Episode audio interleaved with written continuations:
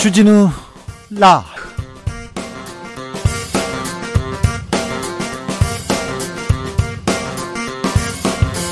(2023년 9월 28일) 목요일입니다. 안녕하십니까. 주진우입니다. 추석 연휴가 시작됐습니다. 드디어 추석입니다. 아이고 코로나도 끝나고 그래가지고. 네. 집에 가야지 명절 세야지. 아 코로나 때문에 못 가요. 이제 안 됩니다. 가족과 사랑하는 사람들과 아 복된 추석 되시길 바랍니다. 음, 추석 인사 이렇게 어떻게 전할까 어떻게 할까 이렇게 고민했는데요. 음 저희 작가님이 챗 GPT한테 물어봤어요. 성의가 좀 없다고요? 아니에요. 이제 AI의 시대입니다. 그러니까 AI가 우리 생활에 그리고 우리 미래를 어떻게 바꿀지 여기에 대한 고민이 커요. 진짜로요. 아이고 오늘은 어떤 사건이 있었다. 오늘은 정치인 누가 어떻게 됐다. 뭐라 이보다 얼마 어떻게 살아야 행복할지 우리 가족들 사랑하는 사람들은 어떻게 아, 지내야 될지 그런 생각을 조금 더 해야 됩니다. 그래서 AI 얘기를 좀 꺼낸 겁니다. 자, 챗 GPT의 추석 인사 좀 그대로 읽어 볼까요? 존경하는 청취자 여러분, 어 시작이 괜찮습니다. 네. 가을이 깊어가고 달이 높이 떠오르는 이 시점에 저희와 함께 즐겁게 시간을 보내주셔서 진심으로 감사드립니다. 하나의 중요한 날 중 하나인 추석을 맞이하여 가족과 친구들과 함께 행복한 시간을 보내는 모든 분들께 행운과 기쁨이 함께하길 기원합니다. 추석은 우리 전통의 문화를 기리며 에, 기네요. 길어요. 추석 연휴 동안 안전하고 즐겁고 행복한 시간 보내시길 바라며 항상 여러분을 위해 최선을 다하겠습니다. 감사합니다. 이렇게 시작했습니다. 네. 괜찮죠. 괜찮죠. AI가 우리의 미래를, 로봇이 우리의 미래를 어떻게 바꿀지, 아, 과연 도움만 줄지, 아니, 운명적으로 충돌을 하게 되는 SF 영화를 보게 될지는 잘 모르겠습니다만, 아무튼 AI에 대해서 조금 관심을 기울여 달라. 저의 추석 인사였습니다. 그냥 그렇다고요. 자. 청취자분들 이 긴 연휴 어떻게 보내시고 계십니까? 어떻게 알차게 보내고 알차게 놀 건지도 좀 알려주세요. 저희가 추석 특집 알차게 준비했습니다. 1교시부터 6교시까지 그냥 다양한 분야의 특강 준비했는데요. 그냥 듣고 계시면 됩니다. 귀만 열어놓으시면 됩니다. 뭘 안 해도 됩니다. 자, 수업 끝나고 시험도 없고요. 킬러 문항 그런 것도 없어요. 압수수색 없고요. 음, 세무조사도 없습니다. 부담 없이 재밌게 즐기시기만 하면 됩니다. 주진우 라이브는 추석인 오늘도 자중차에 겸손하고 진정성 있게 여러분과 함께 하겠습니다. 그럼 주진우 라이브 추석 특강 1교시 사회 시간 본격적으로 시작해 보겠습니다. 정상근 기자, 시사인의 김은지 기자, 그리고 미디어 오늘 정철운 기자 모셨습니다. 어서 오세요. 안녕하십니까. 안녕하세요. 안녕하세요. merry 추석. 네. 추석인데 얼굴이 왜 이렇게 어두워? 정철운 항상 어두웠지만 왜 왜 그래? 좋은 일인데. 그 추석날 여기 와 있는데. 네. 그렇긴 하다. 리가 있겠습니다. 네. 정철운 정상근 기자, 정철웅 기자, 죄송합니다. 네, 네. 선배 얼굴을 매일 보니까요. 네. 네. 추석인데 내 얼굴을. 반갑습니다, 너무. 그런데 네. 그런 생각하지 말고 이번이 마지막일 수도 있다. 이런 생각을 생각해봐. 아, 괜찮아 이렇게 생각해. 음. 그죠, 김은지 기자요? 네, 좀 서글픈 이야기를 웃으면서 하게 되니까. 어, 이 괜찮아. 민망하네요. 괜찮습니다. 네, 저희들은 괜찮습니다. 자, 어떤 일이 있더라도 지구에 네, 종말이 있더라도 사과나무를 우리 자리에서 꼿꼿이 잘 심어보자고요. 우리 기자들은 할 일이 많습니다. 자, 네. 추석 연휴 계획이 있습니까, 정상근 기자? 저요? 여기 와 있습니다. 그러려고 어, 그렇습니다. 네. 지난해에도 그 얘기를 했어요. 네, 지난해에도 여기 와 있고 지난해에도 네. 주진우 라이브는 했으니까요. 그러니까요. 네, 네 저희는 뭐 네. 늘 일하고 있습니다.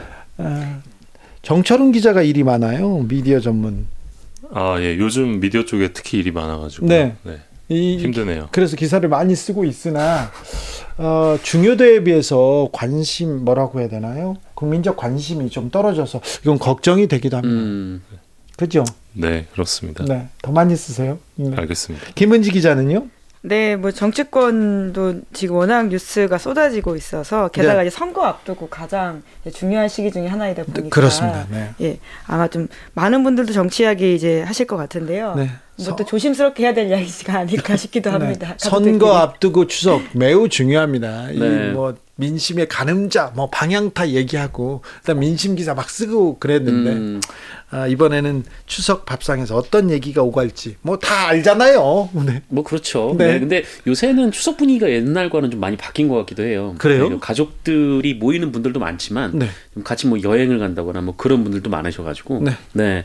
그러니까 대가족이 이렇게 모이고 뭐 예전처럼 그런 분위기 분위기는 맞아. 조금 안 나는 것 같아서 아쉬운 면도 있습니다. 네. 네. 부럽기도 하지만 네. 네. 이제 명절이 풍속도가 좀 바뀌고 있어요. 네, 그래서 오랜만에 가족들끼리 봤으니까 늘 하는 정치 뉴스보다는 서로의 근황이나 재밌는 이야기를 많이 하는 게 더 좋지 않을까 음. 싶기도 합니다. 아, 그런데 우리 네. 정치 뉴스 얘기하고 지금 사회 뉴스, 미디어 뉴스 이렇게 얘기할 건데요. 네, 요것만 들으시고요. 네, 네. 요것만 듣고 그렇지. 아유 좋아라. 네, 요것만 들으시면 됩니다. 자, 자 9월까지 우리 정치 그리고 우리 사회, 우리 언론, 우리 세상은 어떻게 돌아갔는지 우리 전문 기자들이 잘 분석해 봅니다. 먼저 상반기 정치면 먼저 펼쳐봅니다. 정상근 기자. 가장 따끈따끈한 뉴스이기도 한데요. 네.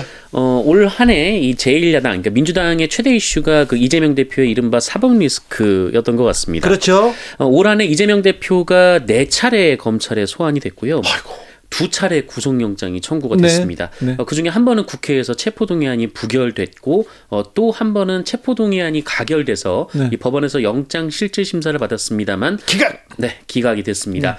네. 어, 지금까지 거론된 이재명 대표의 혐의, 그러니까 굵직한 것만 해도 뭐 대장동 사건, 뭐 백현동 사건, 성남 FC 제3자 뇌물 사건, 변호사비 대납, 방북 비용 대납, 어, 굉장히 많습니다. 네.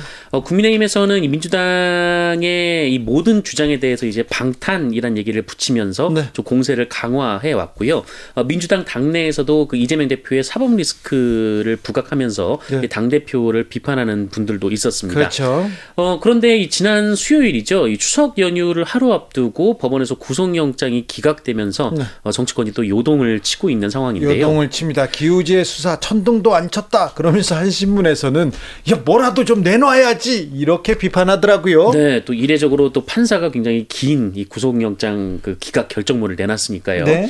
어, 어쨌든 이번 구속영장 기각은 그 추석 이후에 그러니까 올해 하반기에 가장 큰 정치적 사건의 좀 출발점이 그렇습니다. 되지 않을까라는 네. 생각이 들고 네. 어, 특히 이제 이번 추석 지역 민심의 좀 변화를 좀 살펴봐야 될 것 같습니다. 알겠습니다. 이재명 대표한테 힘이 실렸다 이렇게 보는 게 맞겠죠? 아무래도 당내에서 관련한 여러 가지 반발이 있었는데요. 상대적으로 결과에 따라서 이 대표로서는 이제 네. 쭉 가도를 갈 수 있게 되었던 측면이 크고요. 뿐만 아니라 지금 이제 한동훈 장관에 대한 책임론도 나오고 있는 그렇죠. 검찰 뭐냐 검찰의 무리한 정치적 수사 2년 동안 수사했는데 증거가 제대로 지금 입증이 안 됐고 그리고 증거 인멸의 가능성 우려가 음. 없다 이렇게 얘기가 나왔지 않습니까? 그래서 검찰의 대한 비판은 음, 거세지고 있습니다.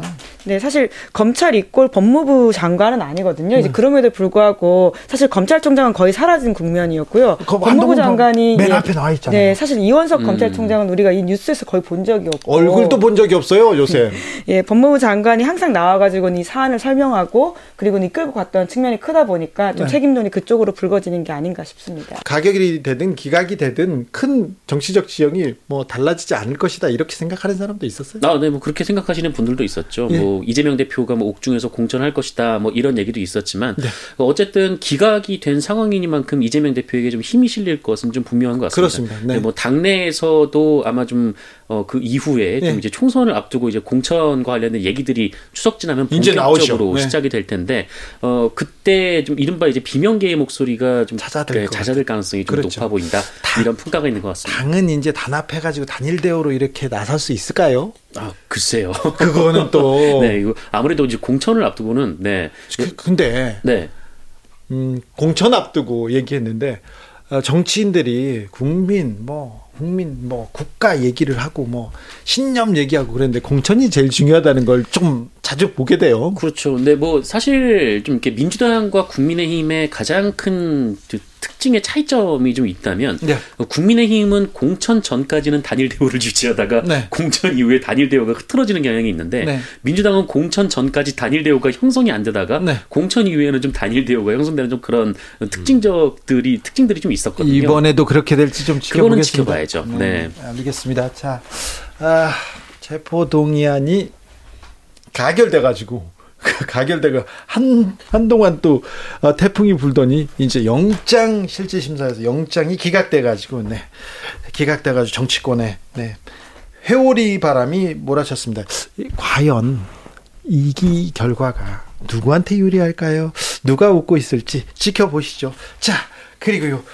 자, 두 번째로 꼽은 뉴스는 뭡니까? 네, 두 번째로 꼽은 뉴스는 그 이른바 대통령의 처가 리스크입니다. 아. 어, 지난 5월이었죠. 이것도 사상 초유라고 볼 수 있어요. 맞습니다. 네, 그 대통령의 처가가 이렇게 주목을 받은 적은 좀 이제 처음 보는 것 같은데요. 네. 어, 지난 5월에 이제 국토교통부가 이 서울 양평 고속도로 종점을 양평군 양서면에서 강상면으로 변경하며 이 큰 논란이 시작이 됐습니다.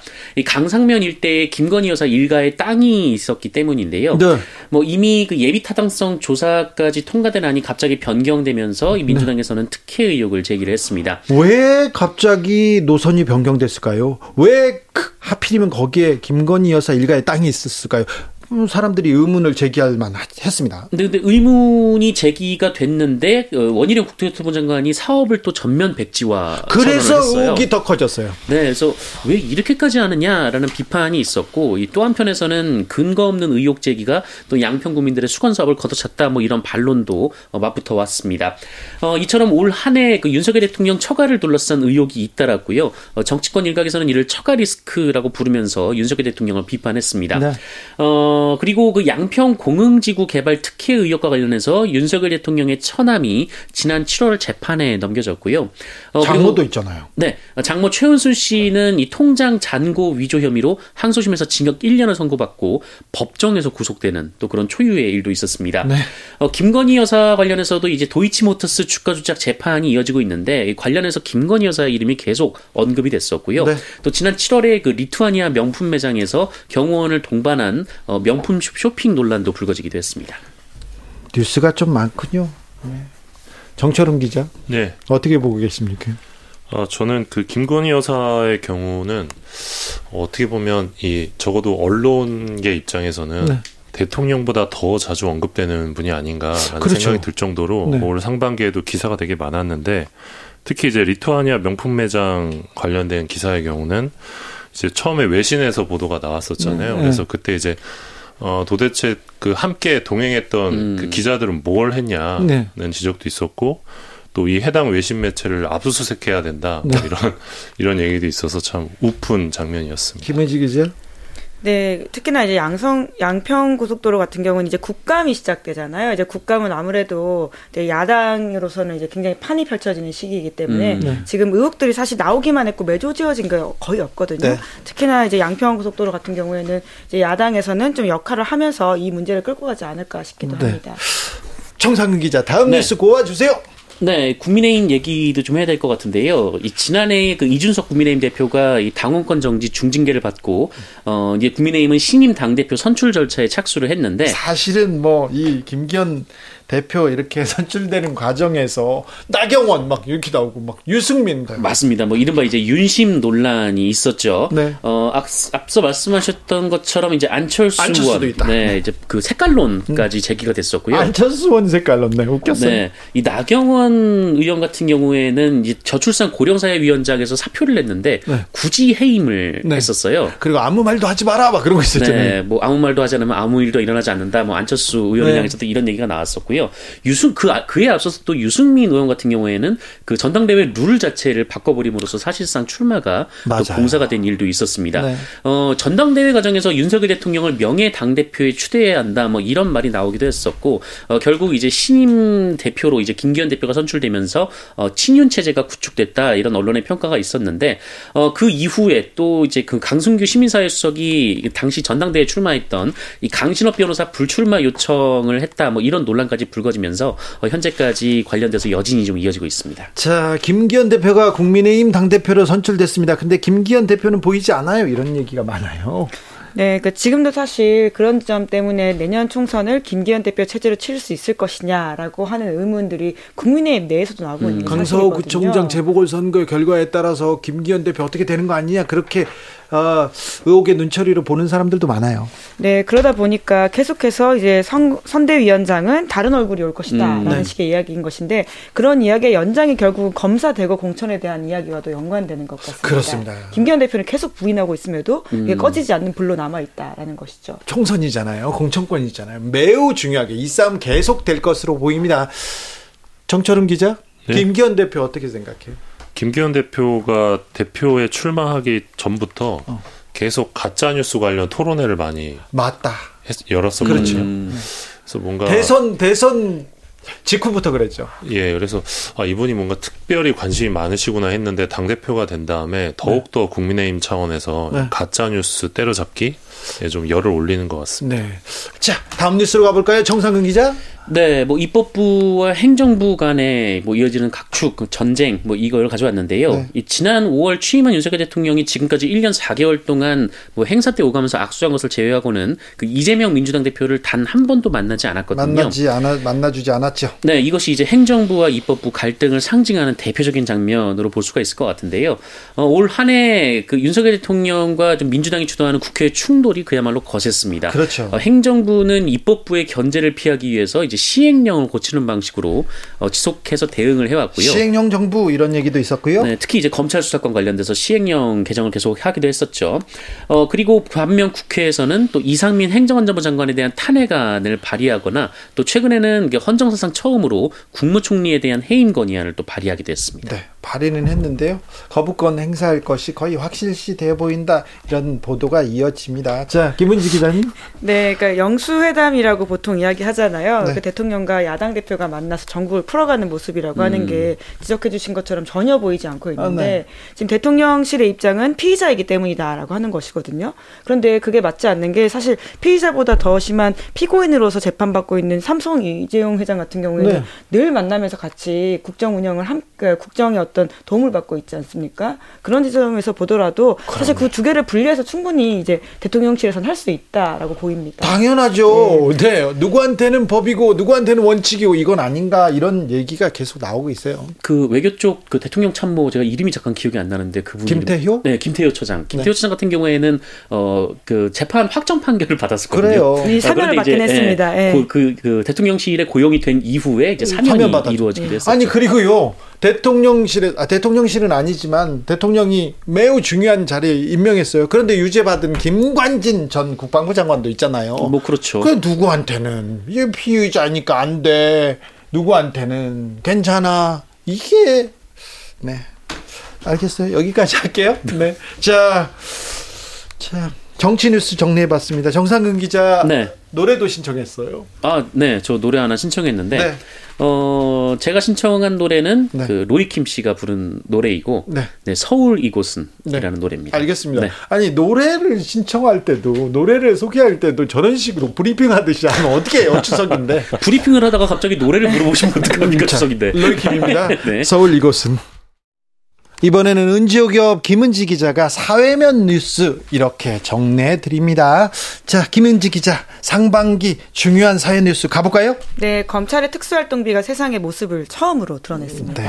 처음 있는 일입니다. 네, 그 모두 지금까지 나온 것은 292억 원이 넘는 금액인데요. 2017년 5월부터 2019년 9월까지 29개월 동안 검찰이 사용한 특수활동비를 소송 끝에 시민단체가 받아낸 것인데. 그런데요, 이거 특수활동비 영수증 없이 쓰는 돈 아닙니까? 봉투로 음. 막 주고 나눠주고 공무원 사회에서 회사에서 사라졌죠. 공무원 사회에서 다 사라졌어요.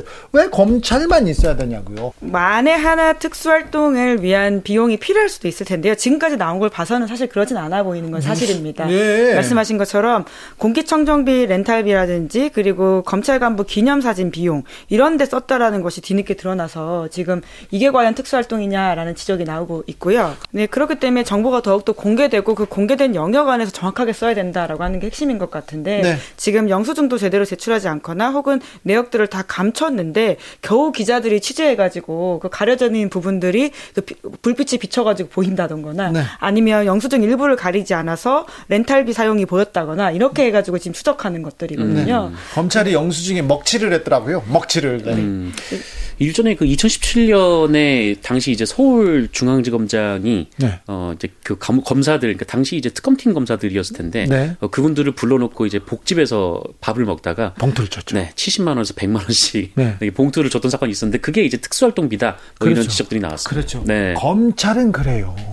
검찰은 요즘은 안 그러는데 검찰은 룸사롱에서 회식을 하더라고요. 음. 자기들이 돈 안 냈을 거야. 이 비용 안 냈을 건데 그런 일이 있었습니다. 두 번째 뉴스로 가볼까요? 네, 한여름 폭우로 사망자가 나왔던 사건 음. 기억하시죠? 아, 네. 네, 지난해에 이어서 올해도 굉장히 불행한 사건이 벌어진 것인데요. 사실 안전하면 네. 우리나라였는데 뭐 참 우리나라였는데 지난해도 그렇고 올해도 그렇고 참 이런 사고 계속 이어졌어요. 네, 그러니까 자연재해라고 보기에는 어려운 지점들 때문에 더욱더 비판을 사고 안타까운 그 사람들의 분노를 자아냈다라고 할 수 있는데요. 특히 청주 궁평 이 지하차도는 인재다라는 지적들이 참 많았습니다. 네.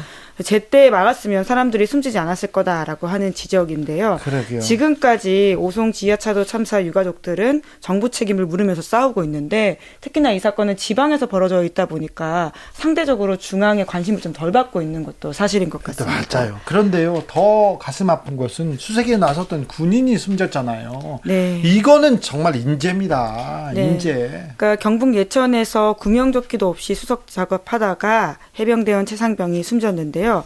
아버지가 현직 소방관이었는데 구명조끼가 그렇게 비싸냐라고 절규할 음. 정도였던 어, 상황 기억을 아마 하실 겁니다. 네. 이제 뿐만 아니라 그때 최상병을 비롯한 다른 동료들도 다 수색에 제대로 장비를 구하지 갖지 못하고 나가가지고요 겨우 이제 살았다라고 하는 것이거든요. 인데 천재지변이 일어나면요 이게 무슨 대책이고 이게 무슨 방법인지 저는 이해가 안 가더라고요. 네, 이제 그러다 보니까 관련된 수사로까지 이어졌는데 그 수사가 또 다른 논란을 지금 부르고 있는 상황입니다. 그러니까요.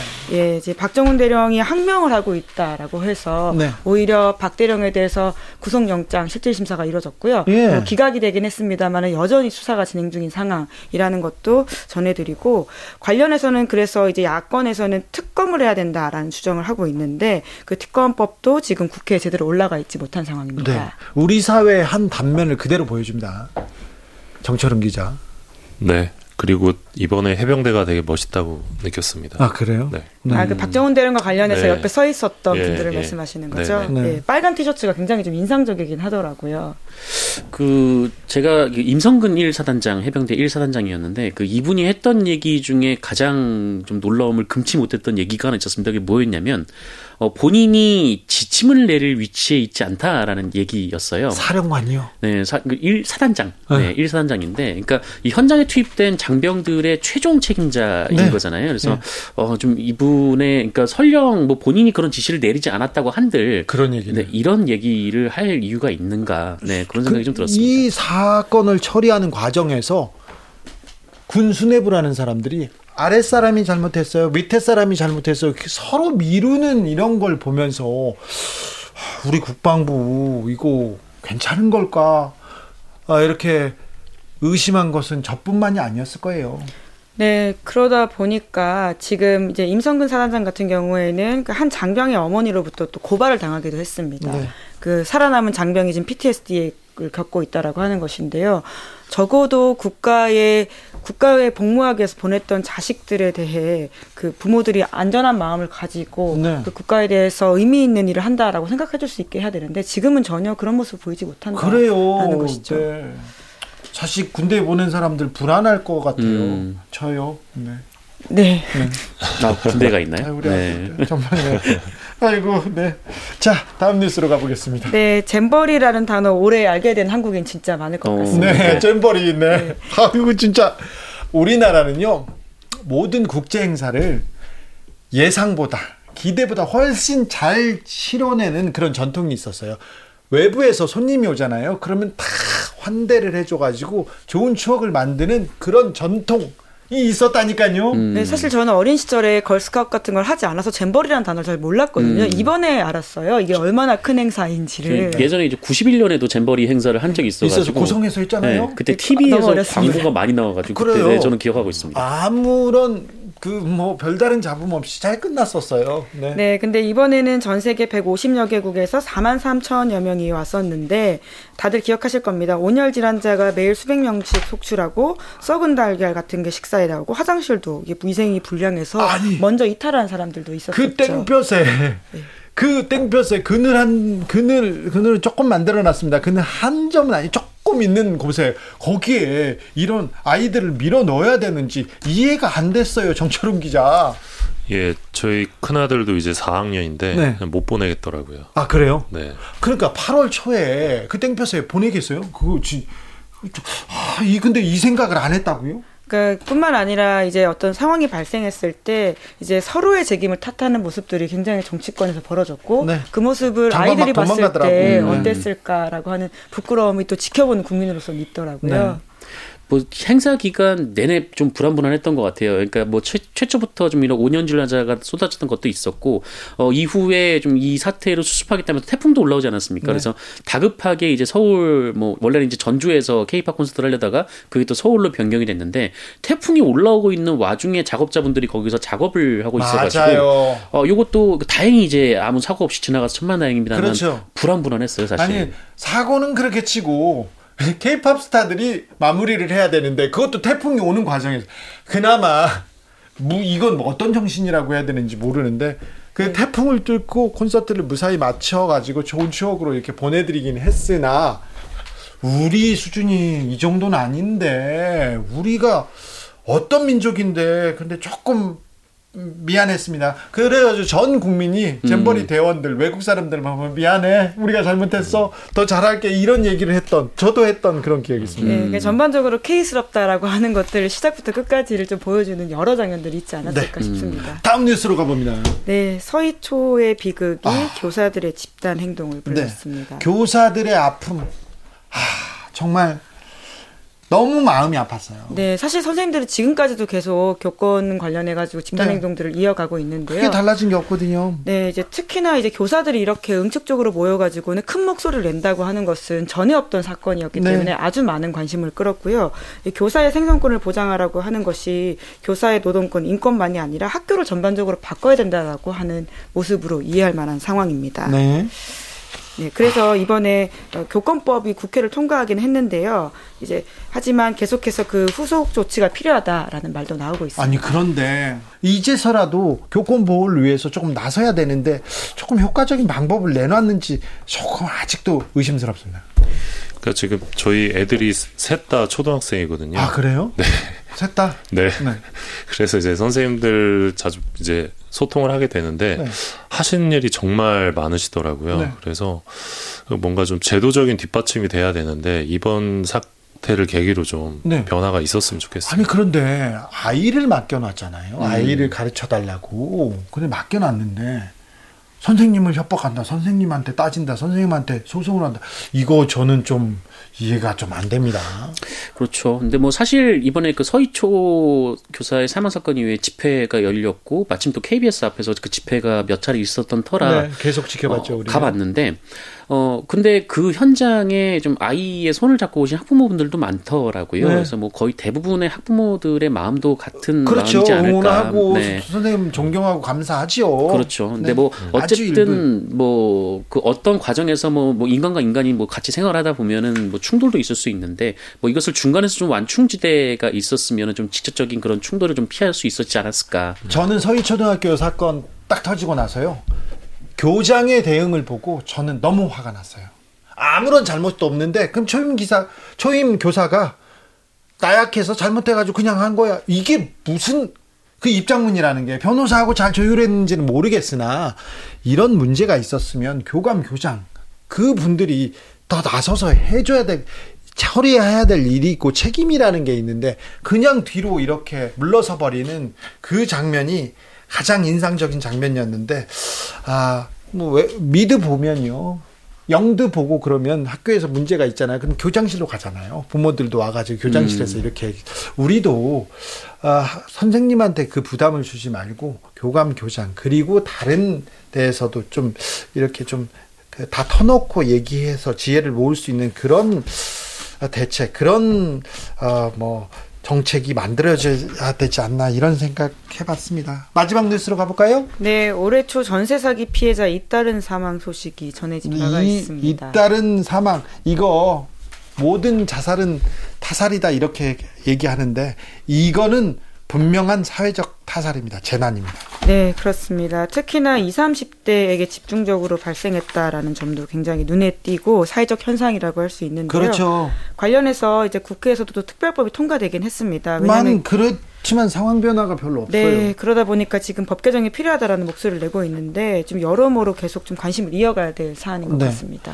어떤 사람한테는 거의 모든 사람들한테 집 그리고 전셋집이 재산의 거의 전 재산이죠. 그렇죠. 네. 특히나 20, 30대 같은 경우에는 더 그렇죠. 그럴 수밖에 없고요. 그렇죠. 끔찍한 일입니다. 그래서 더 조금 세심하게 들여다보고 챙겨야 됩니다. 그때 정치권에서 이 부분 가장 중요한 부분인데 왜 지금 뭐 국정감사도 없어요. 국회에서 음. 제대로 다뤄지지도 않았어요. 뭐 올해 초만 하더라도 뭐 국회에서 대책을 마련한다 뭐 이런 얘기가 있었는데 정말 그 이후에 뭐 별다른 얘기가 지금 없는 그런 상황입니다. 네.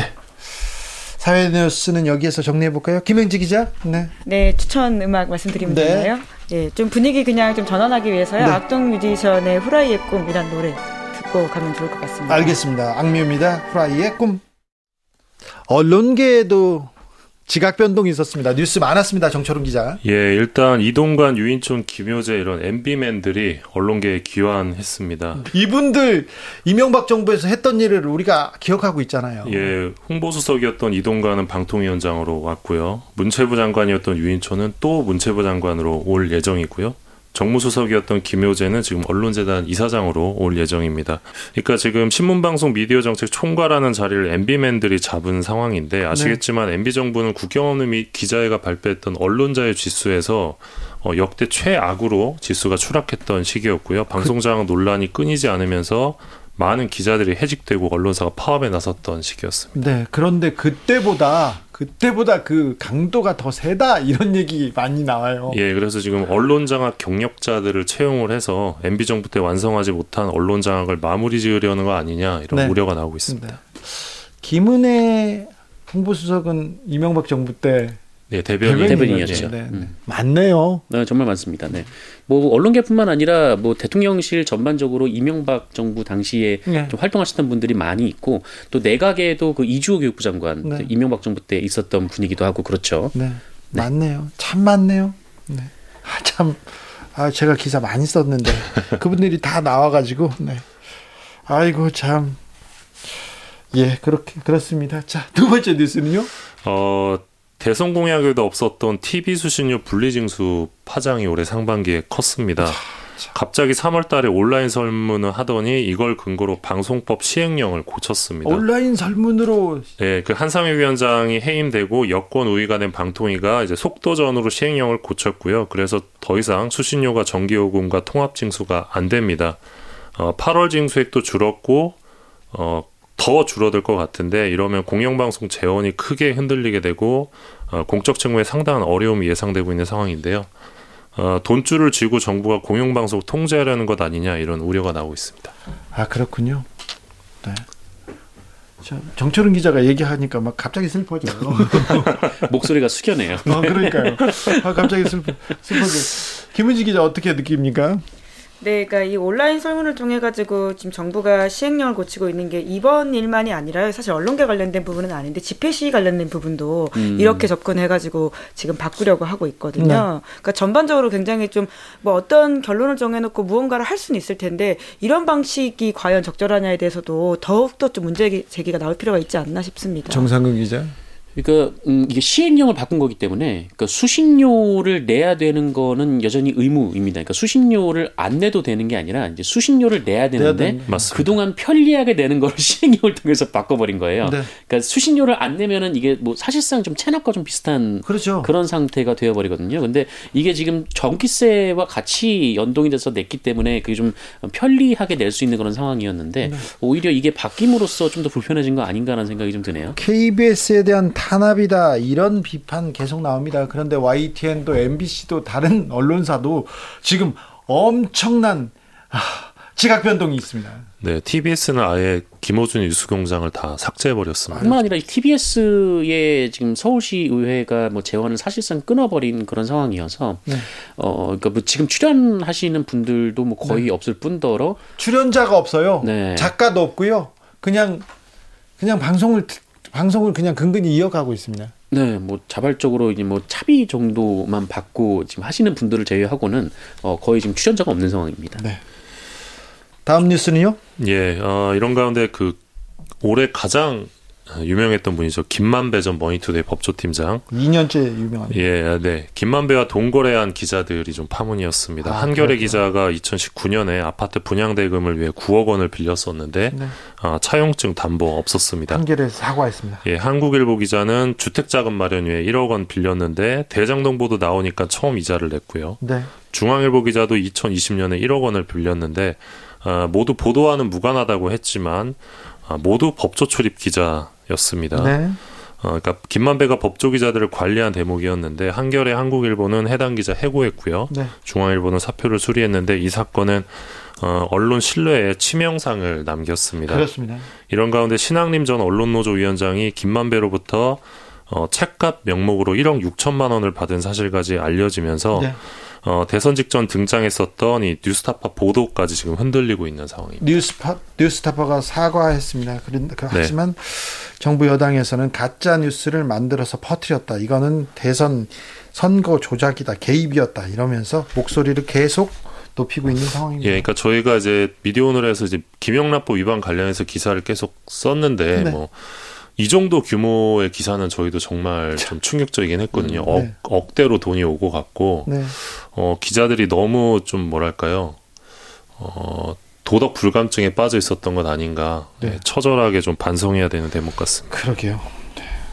이런 일은 없었는데요. 네, 그러니까 정말 언론계에 있는 사람으로서 너무 부끄럽고 참담하다라는 생각이 들고요. 네. 해당 돈을 받은 기자들은 그 해당 매체 후배들한테 정말 미안한 마음을 더 표하셔야 된다는 네. 생각이 듭니다. 네. 그리고 또 하나 좀 지적하고 싶은 게 김만배 전 머니투데이 법조팀장 혹은 부국장과 관련돼 있는 보도들이 특히나 뭐 이게 그 편의성을 위해서인지 모르겠는데 김만배 씨라는 표현을 많이 써요. 근데 저는 머니투데이 소속이었다라는 부분에 대해서 자꾸 빠뜨리는 것은 좀 네. 문제가 있지 않나. 실제로 머니투데이가 이거 관련해서 어떤 입장을 내거나 사과를 했었을까라는 좀55 클럽에 또 머니투데이 홍선근 회장 있지 않습니까? 네. 그런데 그 기사도 많이 안 써요. 자 마지막 뉴스는요.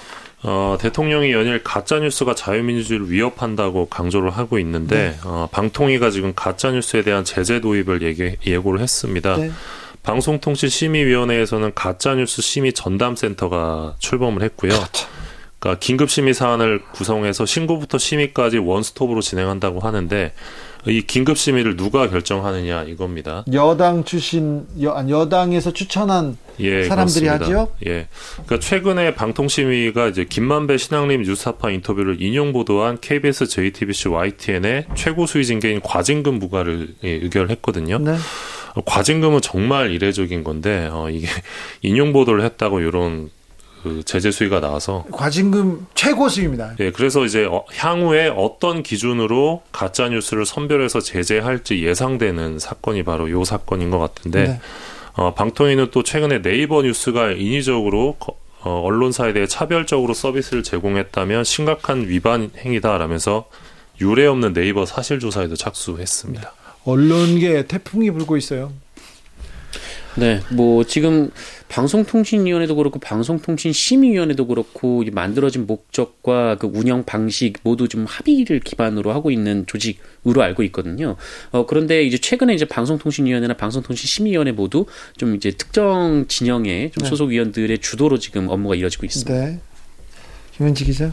네, 지금 특히나 이제 아마 고향에 다들 가셔가지고 플래카드를 크게 붙여놓은 걸 많이 보실 텐데요. 이제 가짜뉴스 타파라고 해가지고 여기저기 붙어 있는 상황들인데, 그러니까 물론 보도에 문제가 있다면 충분히 윤리적인 토론과 문제 제기가 필요하다라고 보는데 잘못은 지적할 예, 수 있습니다. 근데 그것이 형사처벌로 곧 이어지거나 정치권에서 사형감 1급이다라는 식의 음. 이야기가 나온 것이 과연 적절한가에 좀 대해서는 너무 심하죠. 이게 예. 뭐또 국기문란의 사형감 1급 사형 뭐 이게 하... 좀 그걸 구분해서 볼 필요가 있지 않나 네, 생각이 듭니다. 알겠습니다. 네. 자, 주진우 라이브 추석 특강 1교시 사회 시간이었습니다. 정치, 사회, 언론 쭉 공부했습니다.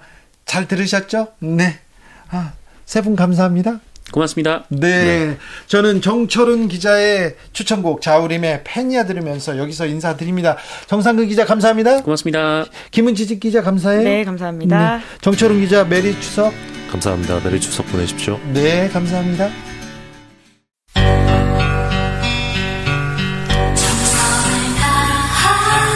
정성을 다하는 국민의 방송 KBS 주진우 라이브 그냥 그렇다고요.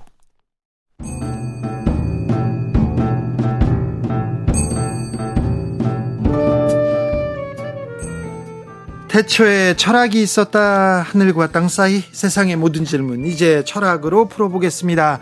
철학 어렵다고요. 일단 맛이라도 봅시다. 철학의 맛.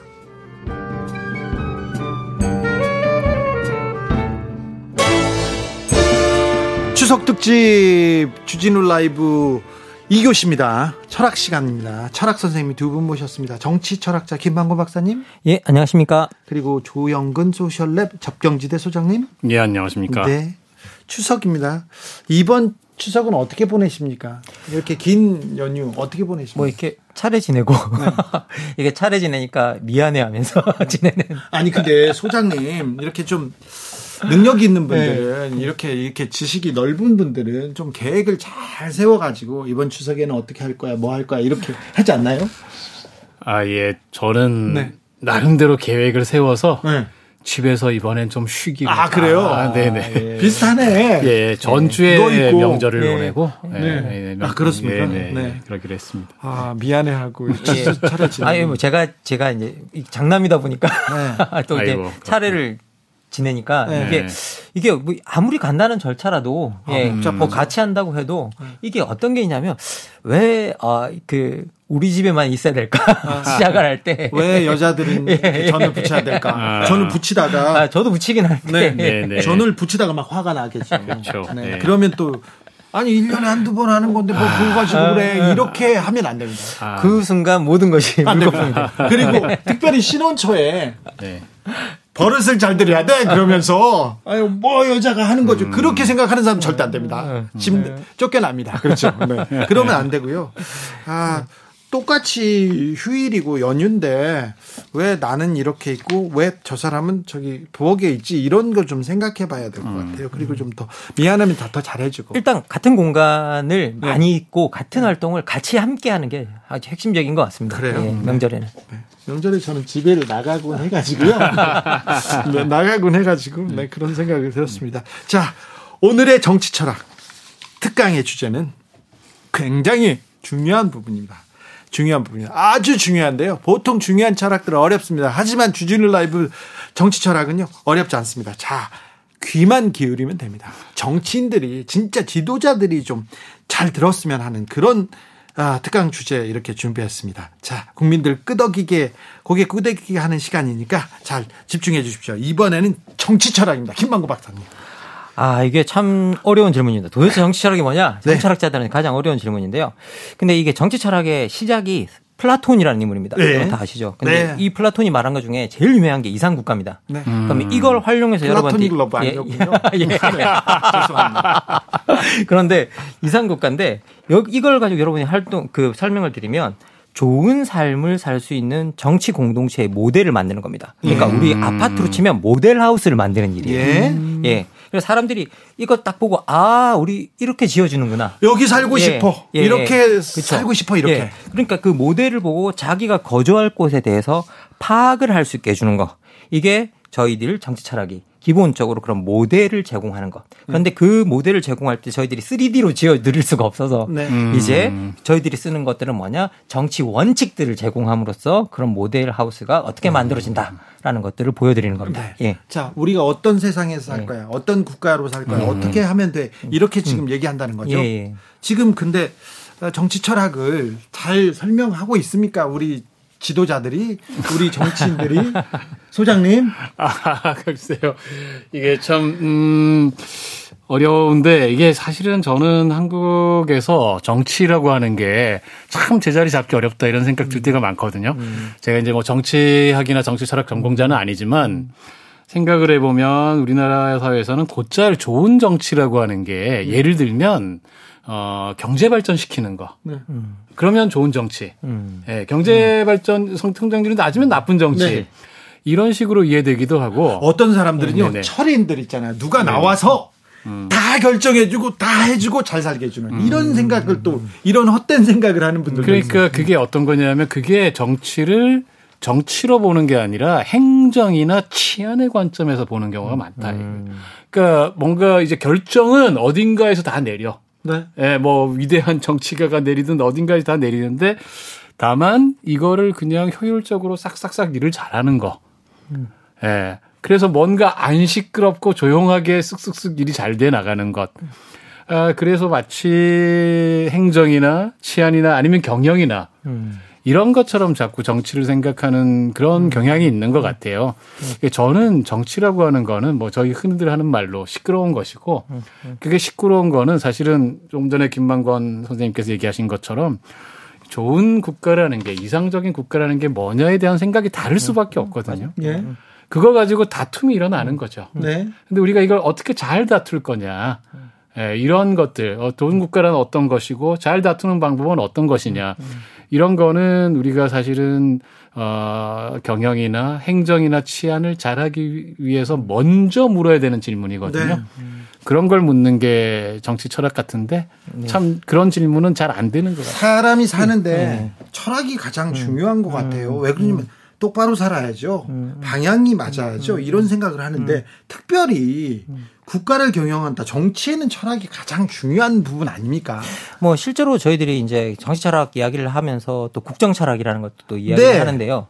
실제 이제 정치 철학 같은 경우가 아까도 말씀드렸다시피 일종의 모델 하우스를 제공하는 일이라고 한다면 이 국정 철학은 각 공동체의 맥락 네. 상황 이런 거 맞게 그 모델하우스를 뜯어 고치는 일이에요. 아 그래요? 음. 알고 보면 처음에 예, 이렇게 지어진 예, 모델하우스를 예, 이제 그렇죠. 살기 예. 편하게 그렇죠. 그런 모델하우스를 음. 이해하는 사람이 우리의 맥락과 상황에 맞게 네. 음. 뜯어 고쳐서 이제 만드는 음. 일이죠. 그러니까 생각해 보면 우리가 딱 하나의 모델 하우스가 모델 하우스를 가지고 이제 딱 어 여기 이게 좋을 거야. 모든 사람들이 인류가 그렇게 살 수가 없잖아요. 네, 음. 역사도 다르 역사도 다르고 시대도 다르고 사람도 다르니까.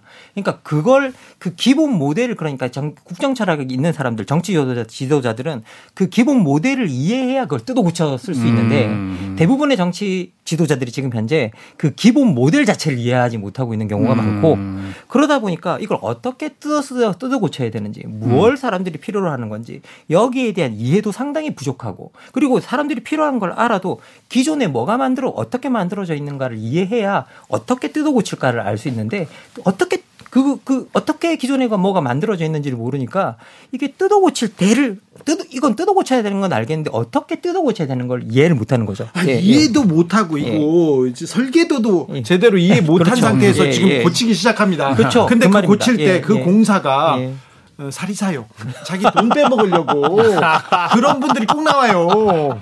그렇죠, 뭐 케이블 막 네. 이상한 거 쓰고 네. 아, 네. 자재 이상한 거 쓰고 네. 뭐, 예. 철근 안 네, 넣고요. 철근 안 넣고 네. 이런 정치인들이 우리 김만권 선생님 강의를 한번 다 들어야 되는데 아, 아, 예. 강제적으로라도 좀 들어야 되는데 그런데 예, 예. 실제로 이게 저 진짜 어떻게 보면 정치 철학사를 이렇게 들여다보면 이 기본 모델 하우스가 필요하다라는 그 아이디어를 제공한 사람이 플라톤이라는 네, 사람이고요. 음, 예. 아유, 플라톤. 예. 그리고 이게 시대마다 상황에마다 이걸 잘 뜯어 쓰는 뜯어 고쳐서 쓰는 게 정치 지도자의 능력이야라는 말해준 사람이 누구냐 마키아벨리라는 사람입니다. 아, 예. 예. 그러니까 마키아벨리의 군주론 같은 책을 다 읽어보면 그 내용이 뭐냐 이게 어떤 좋은 정치 지도자가 어떤 특정한 같은 일을 했는데 특정한 상황에서 성공했고 음. 특정한 또 다른 상황에서는 실패했다면 같은 음. 일을 하고 같은 음. 자질을 가 지고 있는데 그러면 그 사람의 성공은 그냥 운빨이라는 거예요. 예. 예. 어. 그러면 진짜 이 사람이 능력 이 있다는 건 뭐냐?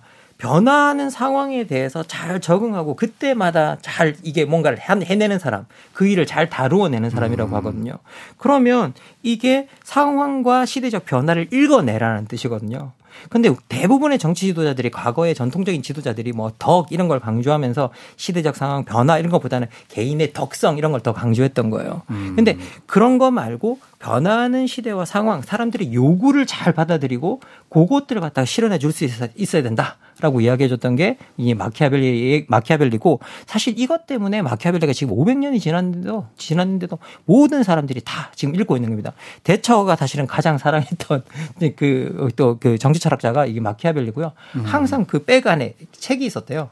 그리고 실제 아. 많은 정치 지도자들이 마키아벨리 군주론을 이렇게 네. 백안에 넣고 다니면서 읽는다고 합니다. 예. 네. 그래서 이게 여러분들 한번 생각해 이것도 생각해 보시면 정말 중요한데 시대와 상황의 변화를 얼마나 잘 읽어내는가. 근데 이걸 읽어내는 게 그냥 무작정 읽어내는 게 아니라 정치의 기본을 이해해야 이제 이런 상황에 맞게 변화 변형을 하는 것도 가능하다라는 거 말씀드리고 정치의 싶어요. 기본을 이해하지 못한 아주 경험이 없는 예.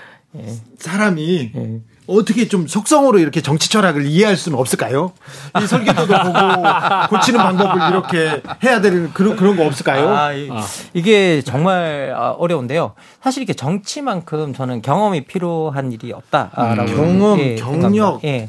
매우 중요하게 매우 예. 필요합니다. 공부도요. 지금 전 세계 그 저는 정치가 약간 엉망이 되는 이유가 뭐냐라고 음. 하면 정치 경험이 없는 아웃사이더들이 바로 뛰어들어드는 경우가 너무 많아요. 그런 지도자들이 지금 음. 철학은. 빈곤하고. 예, 예, 예.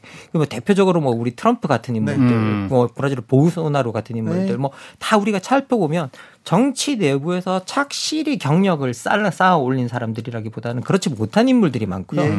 그리고 이제 기본적으로는 여기서 그걸 정치 내에서 착실하게 뭔가 경험을 자꾸 쌓아 올려야 된다는 건 뭐냐면 정치의 본질 자체가 협상이기 때문입니다. 네. 근데 이 협상은 타고난 자질도 있겠지만 정말 경험이거든요. 음. 그리고 이게 갈등하는 이익들이 얼마나 많습니까? 음. 갈등하는 이익도 많고 그러면 그 갈등하는 이익을 조정해내는 것들이 어떻게 보면 정치의 가장 중요한 부분이고 그걸 조정해 내려면 사람들을 설득해야 되거든요. 네. 근데 그 설득의 기술이라는 것들이 정말 많은 사람들을 많은 사람들을 만나고 이야기하고 깨져도 보고 하면서 생기는 거죠. 음. 그래서 사실 이렇게 그뭐 뭐 막스 베버 같은 사람이 탁월한 정치 지도자는 결국은 밑바닥부터 정당에서 다 그런 것들을 경험해서 거기서 이제 정당 내부에서의 어떤 그런 모든 경험들을 다 하고 올라간 사람들이 결국은 좋은 음. 정치 지도자가 된다라고 이야기했던 것도 정치라는 것들은 결국은 이 내부에서 경험이라는 것들이 정말 필요하기 때문이다라고 이제 말씀드릴 수 있는데 지금 현재 아까도 말씀드렸다시피 지금 많은 정치 지도자들이 그런 경험 없이 바로 뛰어들어서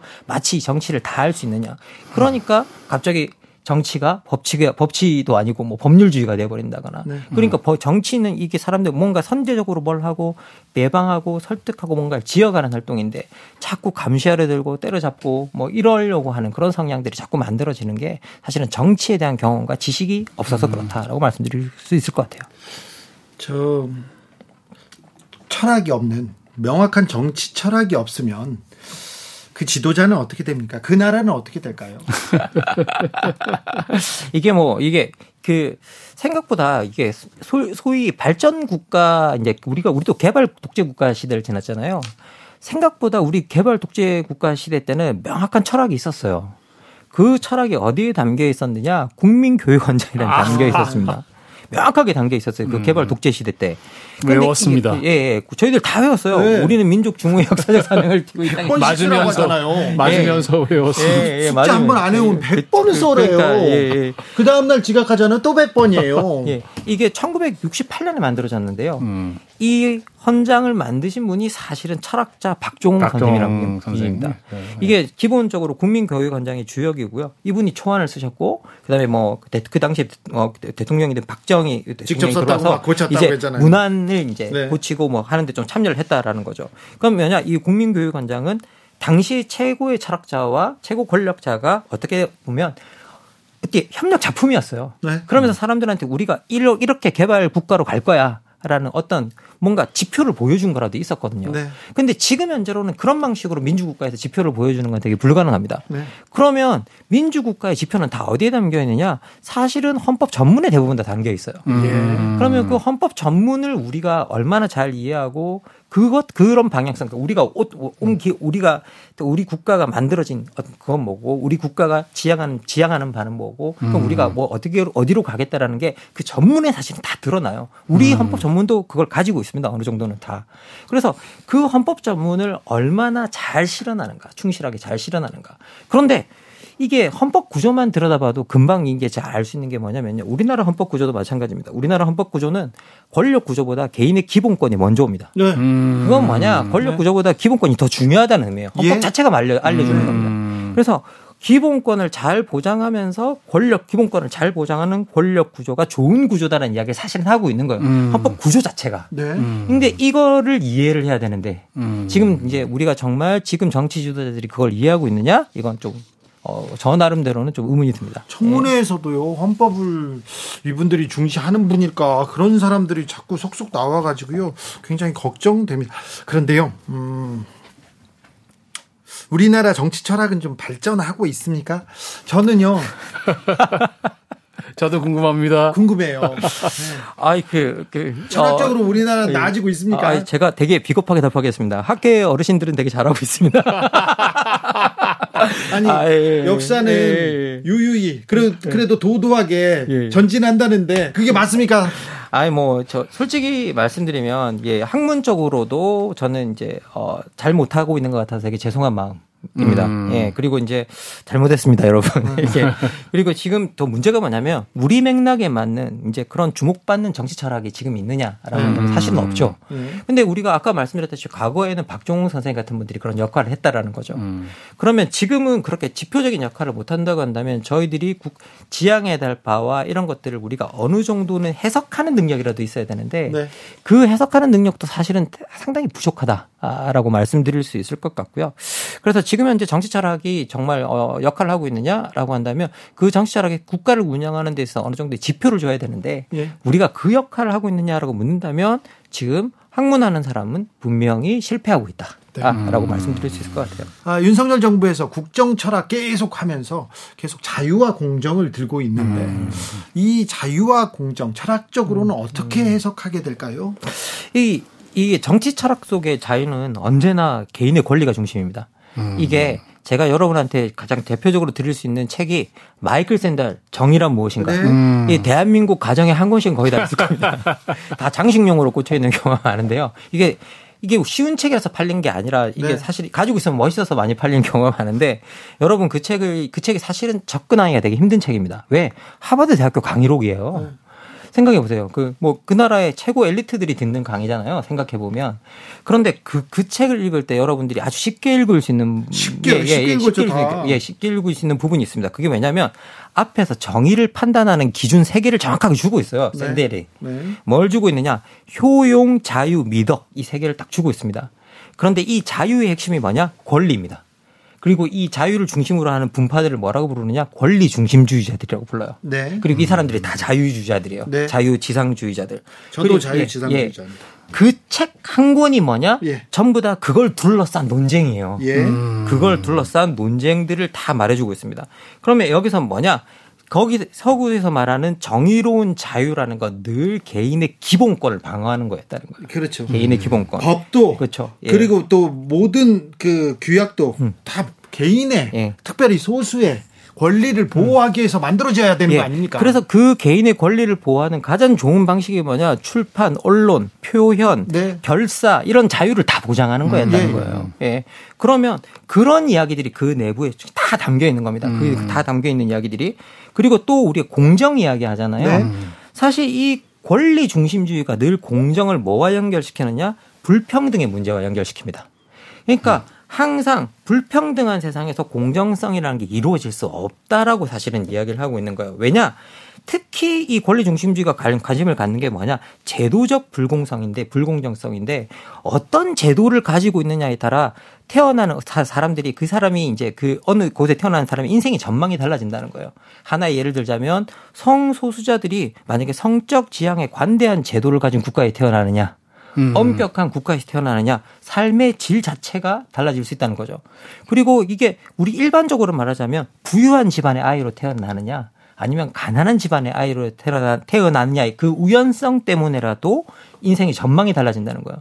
음. 그러면 좋은 진짜 정의로운 자유로운 정체라면 요거를 교정시켜줘야 된다는 거예요. 그렇죠. 요거를 음. 교정시켜주는 역할을 해야, 해야만 해야만 이제 개인의 권리를 사실상 보장하는 시스템이 된다라고 음. 이야기합니다. 근데 지금 현재 우리나라 같은 경우에는 출판, 뭐 언론, 표현, 뭐 이런 자유들이 정말 보장이 되는지는 잘 모르겠고요. 그리고 특히 우리가 자유를 말할 때 이건 사실은 지금 방공 전체주의란 말까지 나왔는데 반공주의에 되게 가깝고 그래서 개인의 권리는 사실은 무시되는 경우가 흔하고 이건 예, 고, 예. 공산주의에서 일어나는 일이죠. 그러면 안 되죠. 공산당도 아니고. 예, 그리고 능력에 따른 불평등이 공정하다는 논리가 또 퍼져 있거든요. 예. 예. 그뭐 예.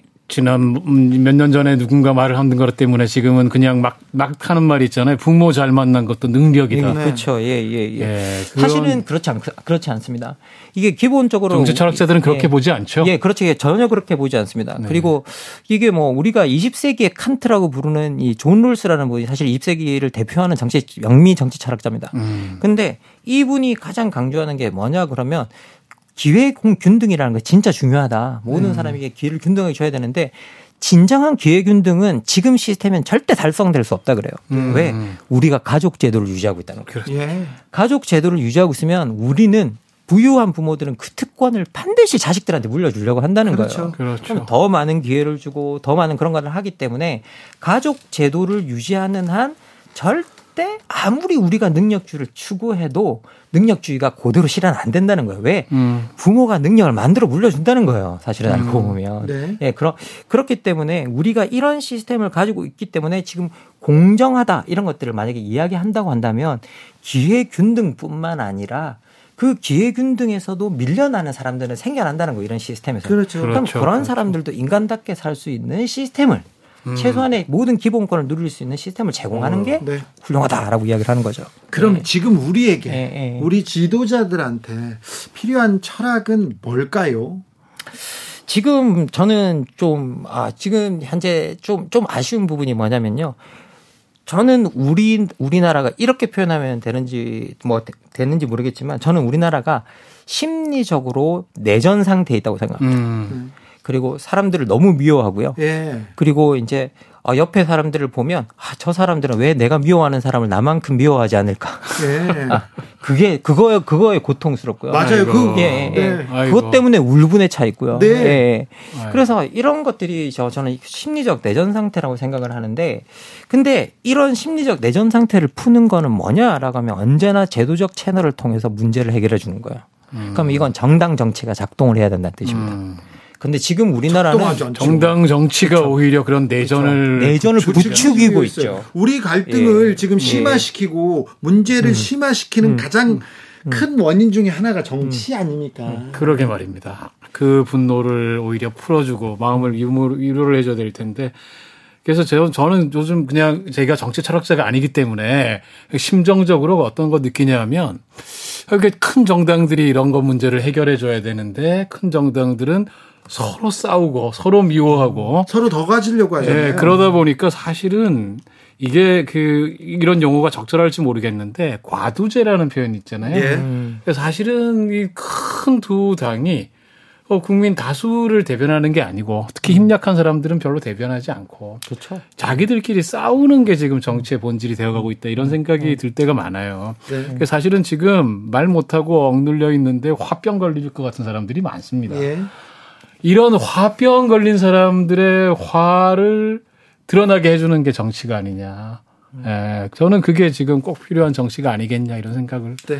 하게 됩니다. 이거 저, 저 정말 정치하시는 분들한테 이, 이, 이 통계를 또 알려드리면 이것도 뭐 이용하실까봐 두려운 것도 좀 있긴 있는데 실제 우리나라의 외상후 울분장이라 그래서 화를 너무 많이 내고 그것 때문에 고통받는 사람들이 있거든요. 네. 이런 사람들의 숫자가 엄청나게 늘어나고 있습니다. 아, 계속 늘고 예, 예, 이게 2019년에 서울대 사회발전연구소, 보건사회연구소, 행복연구센터가 주최한 국제학술 세미나를 보고 세미나에서 한국의 울분이란 세션이 있었거든요. 그렇죠. 네. 여기에 발표된 결과를 보면 우리나라 국민의 10.7%가 심한 울분에 시달리고 있고요. 그리고 지속적 울분 상태를 느끼는 사람이 32.8%. 그리고 그래서 국민의 43.5%가 만성적 울분을 느낀다 했거든요. 네. 근데 2021년으로 들어오면 이 만성적 울분이 거의 60%를 칩니다. 점점 그 수치는 예. 그 높아지고 있을 거예요. 예, 예. 그런데 그 만성적 울분 이유 중에 가장 중요한 이유 중에 하나가 정치에 대해서 화가 나 있어요. 예. 그래서 정치하시는 분들이 네. 이걸 반성하셔야 됩니다. 그런데 정치하시는 분들 지금 뭐 하고 있느냐? 이 울분을 부추기고 이용하고 있어요. 그렇습니다. 네. 그래서 안타까워요. 예, 예. 그래서 그 울분에 차 있다가 음. 무기력해지고 예, 예. 다 싫어지고 막 그런 얘기가 다 여기서 옵니다. 자, 우리한테 지금 철학이 필요합니다. 일단 예. 지도자들한테 철학자들을 한 명씩 소개해 주자고요. 누군가 야, 이거는 배워라. 좀 이거는 공부해라. 이런 분 있으면 좀 추천해 주십시오. 이게 저 뭐 저는 여러, 그 우리 철학자들이 좀 읽어봤으면 하는 책이 하나 있는데 로마사 농고라는 책입니다. 네. 이게 이제 마키아벨리가 쓴 책인데요. 음. 마키아벨리가 뭐 군주론으로 많이 알려져 있지만 사실은 마키아벨리는 신실한 공화주의자였습니다. 네. 근데 이 책의 핵심이 뭐냐면 대립하 대립하고 집단들이 대립하는 건 오히려 사회적으로 되게 건강하다. 자기 네? 이익들을 음. 표출한다는 점에서 문제는 뭐냐? 그걸 제도적으로 해결해 준다면 그 사회는 되게 건강한 사회가 된다. 네. 근데 제도적으로 건강하지 못해 그 그것이 제도적으로 해결이 될 때 로마가 로마도 가장 강건한 사회였다. 음. 그런데 그게 제도적으로 해결하지 못하는 순간 로마가 무너지기 시작했다라고 네. 이야기를 하거든요. 우리 지금 정치 지도자들이 우리 이건 근본적으로 대립은 할 수가 없습니다. 뭐 네. 사회적으로 여러 이익이 있으니까. 근데 우리 지금 정치 조절과 정당 정치는 사, 이 갈등을 제도적으로 전혀 해결해 주지 못하고 있습니다. 예. 네. 그래서 이걸 좀 읽어봤으면 좋겠습니다. 소장님은? 뭐 저는 별로 아는 게 없습니다만 네. 읽어본 것 중에 네. 자크 랑시에르라고 하는 프랑스 네. 정치 철학자 책이 굉장히 저한테는 막 인상적이었어요. 음, 네. 아, 정치적인 것의 가장자리에서라는 책이 있는데 네. 좀 어렵긴 한데 물론 그 내용에 다 동의하는 건 아닙니다. 핵심 내용은 뭐냐면 오늘날 민주주의 대의제가 네. 과두제가 돼 버렸다는 거예요. 네. 그래서 사실은 우리 다수 그 데모스라고 그러지 않습니까? 원래 네. 이 민중의 목소리가 아예 안 들린다라는 거예요. 이 네. 목소리를 드러내는 게 오늘날 정치가 할 일이다. 알겠습니다. 네. 저는요, 우리 지도자들한테 주진우 라이브에 철학의 맛 추천하고 싶습니다. 이거라도 좀 듣고 좀 좀 잘좀 좀 해주세요. 이런 얘기하고 싶습니다. 자, 오늘 철학의 맛 결정적 한마디로 마침표 찍습니다. 소장님. 예. 좋은 정치는 시끄럽다고들 합니다. 조용한 정치보다는 나을지 몰라도 힘센 사람들 목소리로만 시끄럽다면 좋은 정치라고 하기 어렵습니다.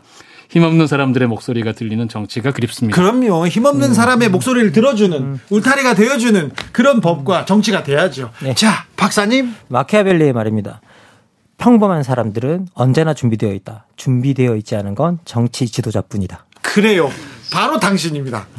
누구한테 하는 말인지 잘 모르겠습니다. 자, 추석 특집 철, 철학 특강 어떠셨습니까? 좋았지요. 뭐 항상 좋았어요. 네, 그래도 추석에는 더 좋았습니다. 자, 더도 말고 덜도 말고 한가위처럼만 잘 지내셔야 됩니다. 김만권 박사님, 조영근 소장님 감사합니다. 예, 고맙습니다. 감사합니다. 저는 존 레논의 Imagine 들으면서 두 분 보내드릴게요. 정치 피로, 사건 사고로 인한 피로, 고달픈 일상에서 오는 피로. 오늘 시사하셨습니까? 경험해 보세요. 들은 날과 안 들은 날의 차이. 여러분의 피로를 날려줄 저녁 한 끼 시사. 추진우 라이브.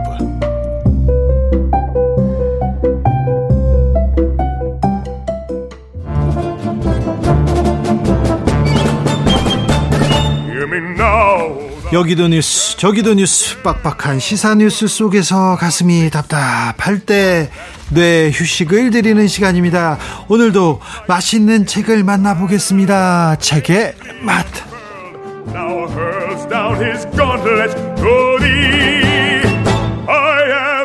주진우 라이브에서 추석 특집으로 특강 준비했습니다. 3교시는 국어 시간입니다. 우리 국어 선생님 두 분 모셨습니다. 김갑수 평론가 어서 오세요. 안녕하세요. 정선태 국민대 교수님 어서 오세요. 네, 안녕하세요. 아우 국어 하면 두 분이죠. 두 분이 국어 선생님이었으면 전 국어 열심히 했을 거예요. 네, 추석 때마다 제가 이 질문해요. 선생님들 추석 어떤 생각하세요? 어떻게 보내세요? 저부터 말씀드리자면 네. 저는 어, 고향을 떠난 지가 아주 오래됐습니다. 네, 어머님 얘기 맨날 네, 하셨어요. 중학교 졸업하고 바로 떠나서 네. 거의 뭐 30, 4, 5년 가까이를 객지에 살았는데 네. 그럼에도 설이나 추석이면은 꼭 네. 고향에 갔었어요. 네. 근데 어머니가 돌아가시고 난 이후에는 고향을 가지 안 못하게 됐죠. 네. 이제 그래서 3년 정도 지났는데 네. 예, 점점 더 멀어지는 것 같아서 많이 안타깝습니다. 2년 전에도 1년 전에도 이 얘기했는데 또 그런가요? 3억억 네 마음이 아프네. 김갑수 선생님. 뭐 갈수록 예전과 다른 게 이제 어, 도시화된 지 너무 오래돼 갖고 예? 별다를 게 없는 게 마치 추석처럼 여겨지고요. 저처럼 네. 이제 나이가 좀 많은 사람들은 네. 어, 추석과 설에 이제 친척들 모이던 기억이 아주 선명하죠. 예? 그때는 뭐 그야말로 정말 많이 필사적으로 모이거든요. 저는 음. 평생 추석만 있었으면 좋겠다. 네. 이렇게 어려 어린 시절 그렇게 살았어요. 근데 제 경우는 이제 관련된 모든 일가 전부가 이북 사람이거든요. 아. 평안도 항해도. 네. 그리고 그 저는 그때는 잘 이해를 못 했는데 생각해 보니까 제 어릴 때가 전쟁 끝난 지가 오래지 않은 때였어요. 아, 예. 그러니까 외할머니, 외할아버지 모여서 뭐 시체 막 해지, 해집으면서 이제 막내 아들, 저한테는 외삼촌이죠. 네. 그 찾던 얘기 뭐 또, 또, 오, 오춘, 삼춘 그 반공포로 수용소에 있던 경우 뭐, 제 부친, 아버지 그, 그 너구리 잡아먹으면서 굴 속에서 있다가 방첩대로 들어가, 뭐 하여튼 전쟁 얘기들을 많이 얘기했었거든요. 네. 그러니까 야, 그걸 기억할 수 있는 세대들이 이제 다 돌아가시고 나는 한 단계 건네 들은 사람인데 지금 젊은 세대들이 내가 기억하고 있는 그 전쟁 얘기를 들으면 얼마나 이상할까. 아, 네. 네, 그런 생각을 합니다. 네. 저는 추석 때 저기 집에서 저 멀리 음. 차가 오면 형이 맞아요. 이제 형과 누나가 오는가 네. 오늘 그 선물 꾸러미를 이렇게 네. 그 들고 오는 그 친척들을 기다리는 맞아요. 그, 그 마음 어릴 때 네. 서울과 누나가 사오는 그 종합 선물 세트. 네. 샤브레도 들어있고. 네. 웨하스도 들어있고. 아, 그렇죠. 과자 종합 선물 세트 그거 네. 들고 와야죠. 요즘은 그런, 요즘도 있나요? 아, 이, 이 없어요. 뭐 참치 세트 이런 거 들고 없어요. 네. 나는 그, 그 냄새를 아직도 잊지 못해. 그래요? 그 아주 이국적이고, 아, 이게 서울 냄새인가 싶기도 네. 하고. 아, 참. 저는 진짜 손꼽아서 추석을 기다리고 이제 음. 추석이 갈 때 좀 막 슬퍼요. 음. 이제 떠날 거 설을 기다리다가 그랬는데 그래서 저는요 불효자의 뭐 최고봉이지만 음. 뭐 아직도 추석에는 이렇게 집에 갑니다. 음. 이렇게 가지고 부모님 추석하고 설 때만 가서 인사드리고 그냥 바로 음. 오는데요. 네 갑니다. 모든 분들이 그런 얘기 하잖아요. 더더 말고 덜더 말고 한가위 얘기하는데 요새는 그런 얘기하는 사람들도 별로 없어요. 맞아요. 네. 자 추석에 가을에 가을 가을의 한복판 아닙니까? 음. 그래가지고 네, 가을 얘기, 네, 추석 얘기 그리고 네, 여러 얘기를 하려고 합니다. 어떤 수업 해주시겠습니까, 선생님? 네, 에, 시 가을과 추석에 어울리는 시들 몇편 아, 골랐어요. 수업입니다. 네. 그리고 고르면서 네. 어, 내심 그 염두에 뒀던 게 네. 우리 김갑수 선생님의 그 정말 아주 좋은 목소리 있잖아요. 아, 부담 주지 마시고. 목소리로 듣고 싶은 시가 몇 편 있었어요. 아, 네. 조지훈 그 승무도 듣고 싶었고. 네. 그리고 윤동주 별 해는 밥도 밤도 듣고 싶었고. 네. 읽는 것과 네. 그 낭송한 사람의 그 목소리로 듣는 것 또 다른 감각의 경험입니다. 예. 어, 먼저 에, 윤동주의 국민시죠. 네. 많이 알려진 별 해는 밤을 우리 김갑수 선생님의 목소리로 듣고 네. 다음 얘기 이어가겠습니다. 아니야 하시라니까 하겠는데 그 한 봄은 왜 맹춘이라고 그러잖아요. 네. 가을은 맹추라고 안 하거든. 네. 만추라고 그러거든. 네. 그왜 그러죠? 만추는 늦가을이고 네. 맹추는 맹추가 네. 있긴 있군요. 네, 있죠. 음. 있어야죠. 아니, 이거는 만추의 시라고요. 네. 만추의 시. 네. 만취 아닙니다. 네. 음, 만추. 네. 아, 네. 기대됩니다. 별 해는 밤 윤동주 계절이 지나가는 하늘에는 가을로 가득 차 있습니다. 나는 아무 걱정도 없이 가을 속에 별들을 다 헤일 듯 합니다. 가슴 속에 하나 둘 새겨지는 별을 이제 다못 헤는 것은 쉬 아침이 오는 까닭이요. 내일 밤이 남은 까닭이요. 아직 나의 청춘이 다 하지 않은 까닭입니다.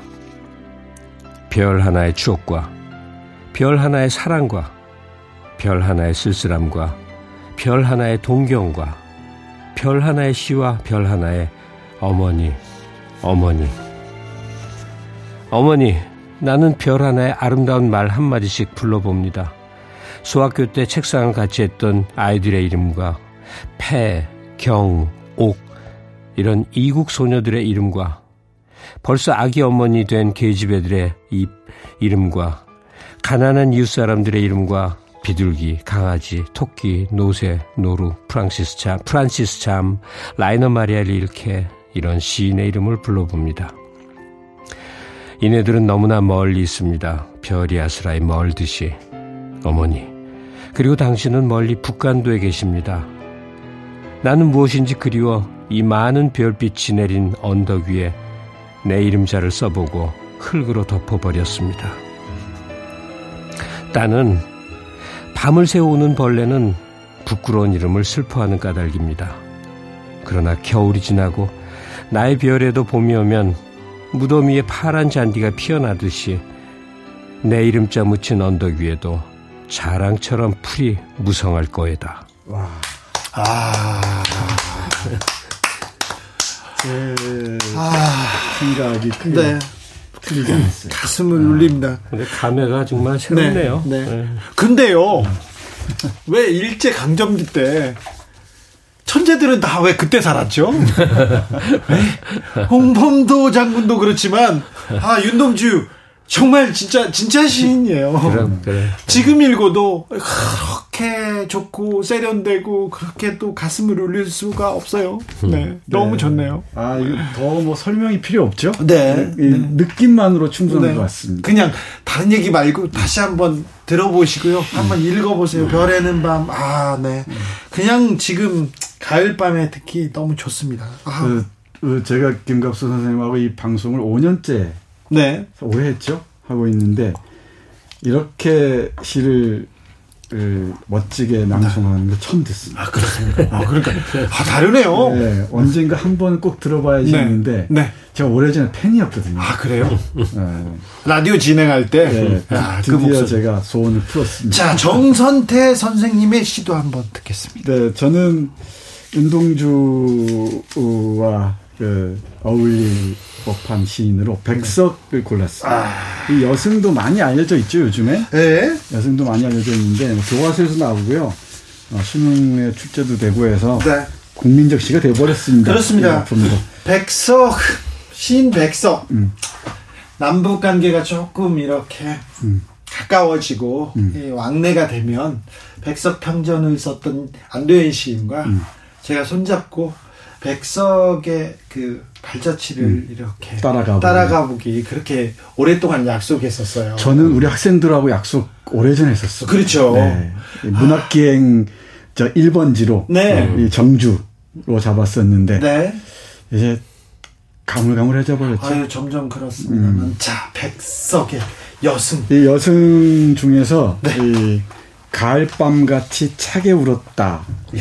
어, 우는 게 어떤 어떻게 울면은 가을밤 같이 찬지. 네. 그 어린아이, 아픈 아이를 때리면서 젊은 엄마가 가을밤 같이 차게 울었답니다. 그 지점을 잘 감상하시면서 네. 들어주시기 바랍니다. 이 김갑수 선생님하고 비교는 해주지 마, 하지 말아 주십시오. 여승, 백석. 여승은 합장하고 절을 했다. 가지추의 냄새가 났다. 쓸쓸한 낯이 옛날같이 늙었다. 나는 불경처럼 서러워졌다. 평안도의 어느 산 깊은 금전판. 나는 파리한 여인에게서 옥수수를 샀다. 여인은 나으린 딸아이를 때리며 가을밤같이 차게 울었다. 섣벌같이 나아간 제아비 기다려 10년이 갔다. 제아비는 돌아오지 않고 어린 딸은 도라지꽃이 좋아 돌무덤으로 갔다. 산꿩도 설게 울은 슬픈 날이 있었다. 산절의 마당 귀에 여인의 머리오리가 눈물 방울과 같이 떨어진 날이 있었다. 이 이야기가 사연이 많이 네. 숨겨져 있죠. 정말 시에. 사연이 많은 네. 시입니다. 절창이에요. 네. 네. 이 여승이 됐는데 왜 여승이 했나 여승이 됐나 봤더니 남편은 돈 벌러 나가서 10년이 돼도 돌아오지 않고 남편, 찾아 곳곳을 헤맸겠죠. 금전판 앞에서 금 캐는 그 금광 앞에서 네. 옥수수를 팝니다. 근데 아이는 아프니까 매일 울어요. 네. 네. 근데 그 아이를 때리면서 가을밤 같이 차게 옵니다. 차게 네. 옵니다. 네. 근데 아이가 죽었다는 표현을 그 도, 돌무덤으로 갔다가 죽었다는 거겠죠. 네, 저가지 꽃이 네. 좋아 네. 돌무덤으로 갔다. 우리 어릴 때 이 애장터라고 해서 아이들 묻는 그 장소가 있었어요. 네. 특히 항아리에 넣어서 네. 돌로 이렇게 덮었었죠. 네. 예, 그 죽었다는 표현이 이렇게 합니다. 어린 딸은 도라지꽃이 좋아서 돌무덤으로 갔다. 네. 어디로 가겠습니까? 그래서 머리를 깎고 어, 승 승려가 되는 거죠. 아, 네. 네. 아, 름답습니다 아니 천재들은 그때 다 살았다니까요. 그때 다 살았어요. 아 누가 아 누가 그 그때 이 시인들의 얘기를 영화로 하나 잘 엮어주면 음. 아름다운 작품이 될 텐데 이런 생각도 합니다. 별내는 밤 그리고 여승 그리고 저는요 푸른 밤을 들고 왔습니다. 나이 덕에. 네. 두 분이 앞에서 그렇게 읽어가지고 떨립니다. 네. 저는 그냥 애교로 봐주십시오. 푸른 밤 나희덕 너에게로 가지 않으려고 미친 듯 걸었던 그 무수한 길도 실은 내게로 향한 것이었다. 까마득한 밤길을 혼자 걸어갈 때에도 내 응시에 날아간 별은 내 머리 위에서 반짝였을 것이고 내 한숨과 입김의 꽃들은 내게로 몸을 기울여 흔들렸을 것이다. 사랑에서 치욕으로 다시 치욕에서 사랑으로 하루에도 몇 번씩 내게로 드리웠던 두레박.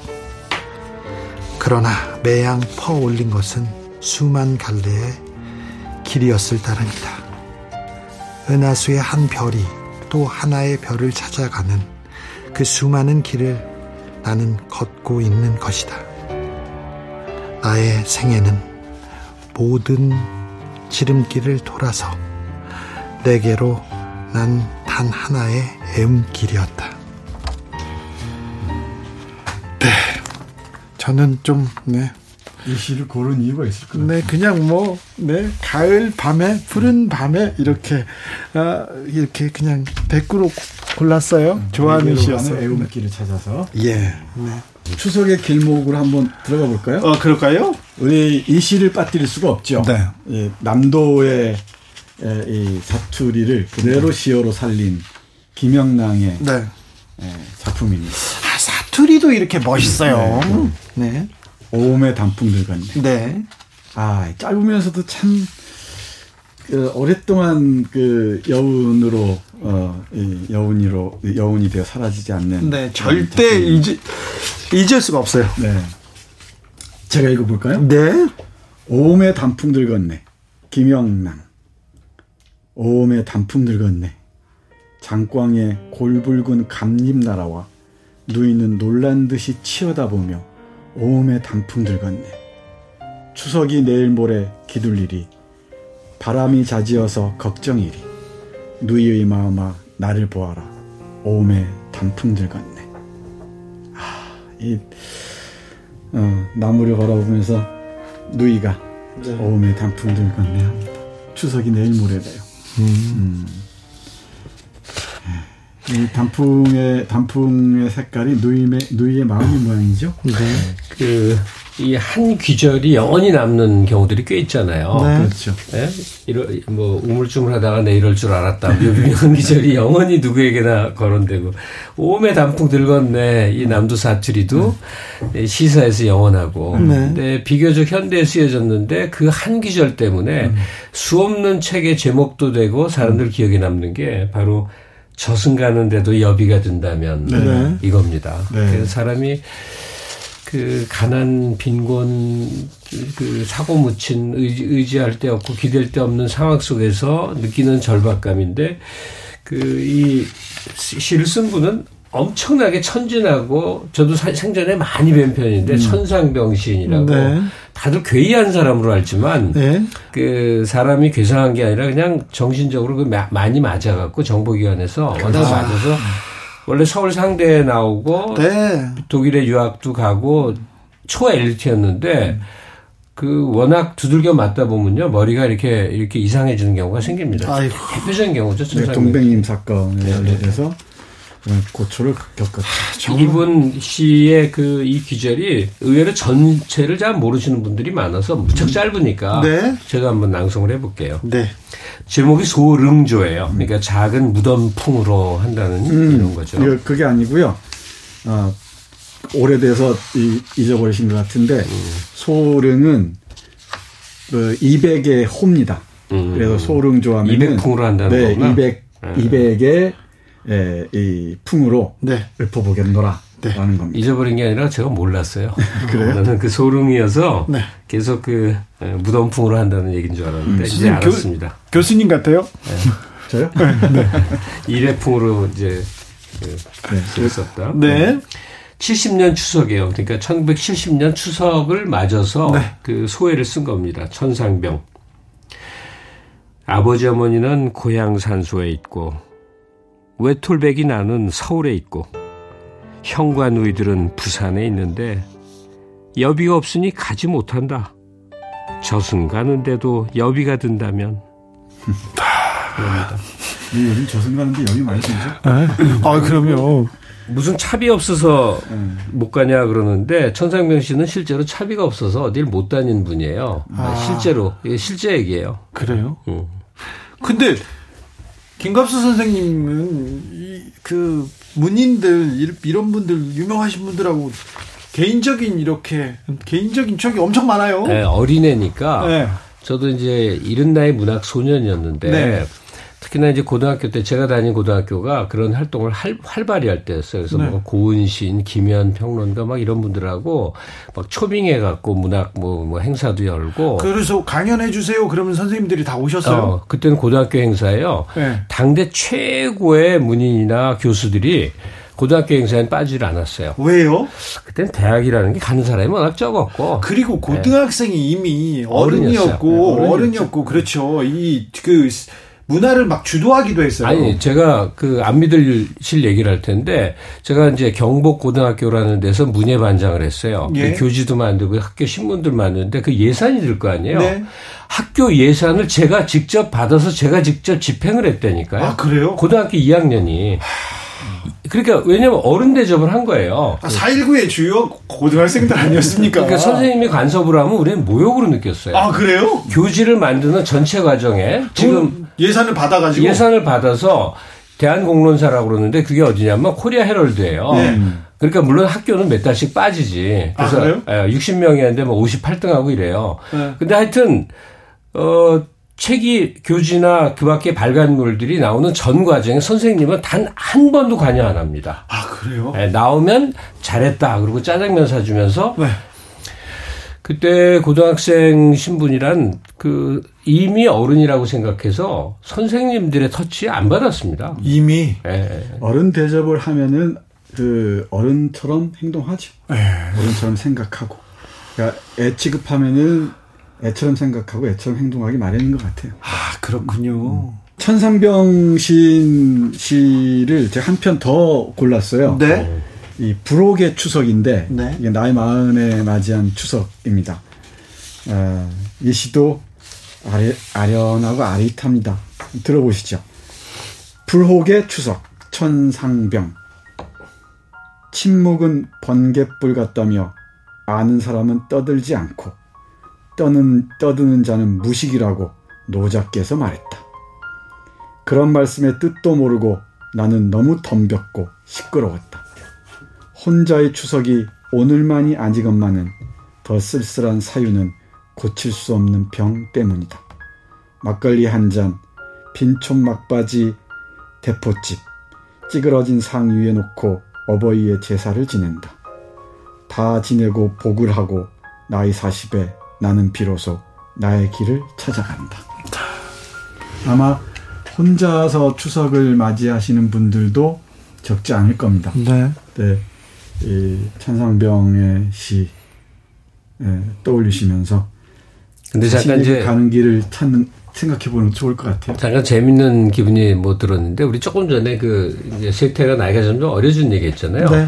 이때 천상병 시인이 이제 불혹의 추석이라고 쓸 때 자기 네. 나이가 이제 마흔이 됐다라고 음. 쓴거 아니에요. 네. 이때 나이가 엄청나게 많다는 의미를 쓴 그렇죠. 거예요. 곧 이제 이제 아하 그렇군요. 어, 마흔이나 됐구나. 음. 지금은 마흔이 돼도 네. 그냥 그냥 젊은이 같은 사람은 태반이잖아요. 네. 근데 단순 셈법 으로 해도 마흔이면 할머니 할아버지 나이입니다. 그래요? 네. 오래전에는 제 어머니가 저희 큰 누이를 낳으신 게 18. 그래. 아, 우리 어머니도 첫 아이가 18이었어요. 네. 그러니까, 어, 그냥, 그, 그게 순환 사이클 돌아갔다고 하면은. 네. 40이면 할머니 나이죠. 그러니까 되게 60 전에 돌아갔으니까 마흔이 음. 되면 이제 인생의 막 마지막 그렇죠. 어, 시기가 되는 거죠. 네. 그렇습니까? 네. 지금 청년인데요? 그러니까 철이 안 드는 것 같아요. 네. 아, 저를 참. 포함해서. 하나 더. 어, 그럼요. 한 김에. 네. 이건 정말 그 제 개인적으로 좋아하는 시여서 골랐습니다. 네. 공초 오상순 예. 좋아하는 분들이 많으실 겁니다. 네. 예, 60년대 명동에서 젊은 시인들 찻집에서 다, 아, 다 젊은 여자애들이랑 맨날 네. 농담하면서 네. 그 평전을 제가 두 권을 읽었는데 네.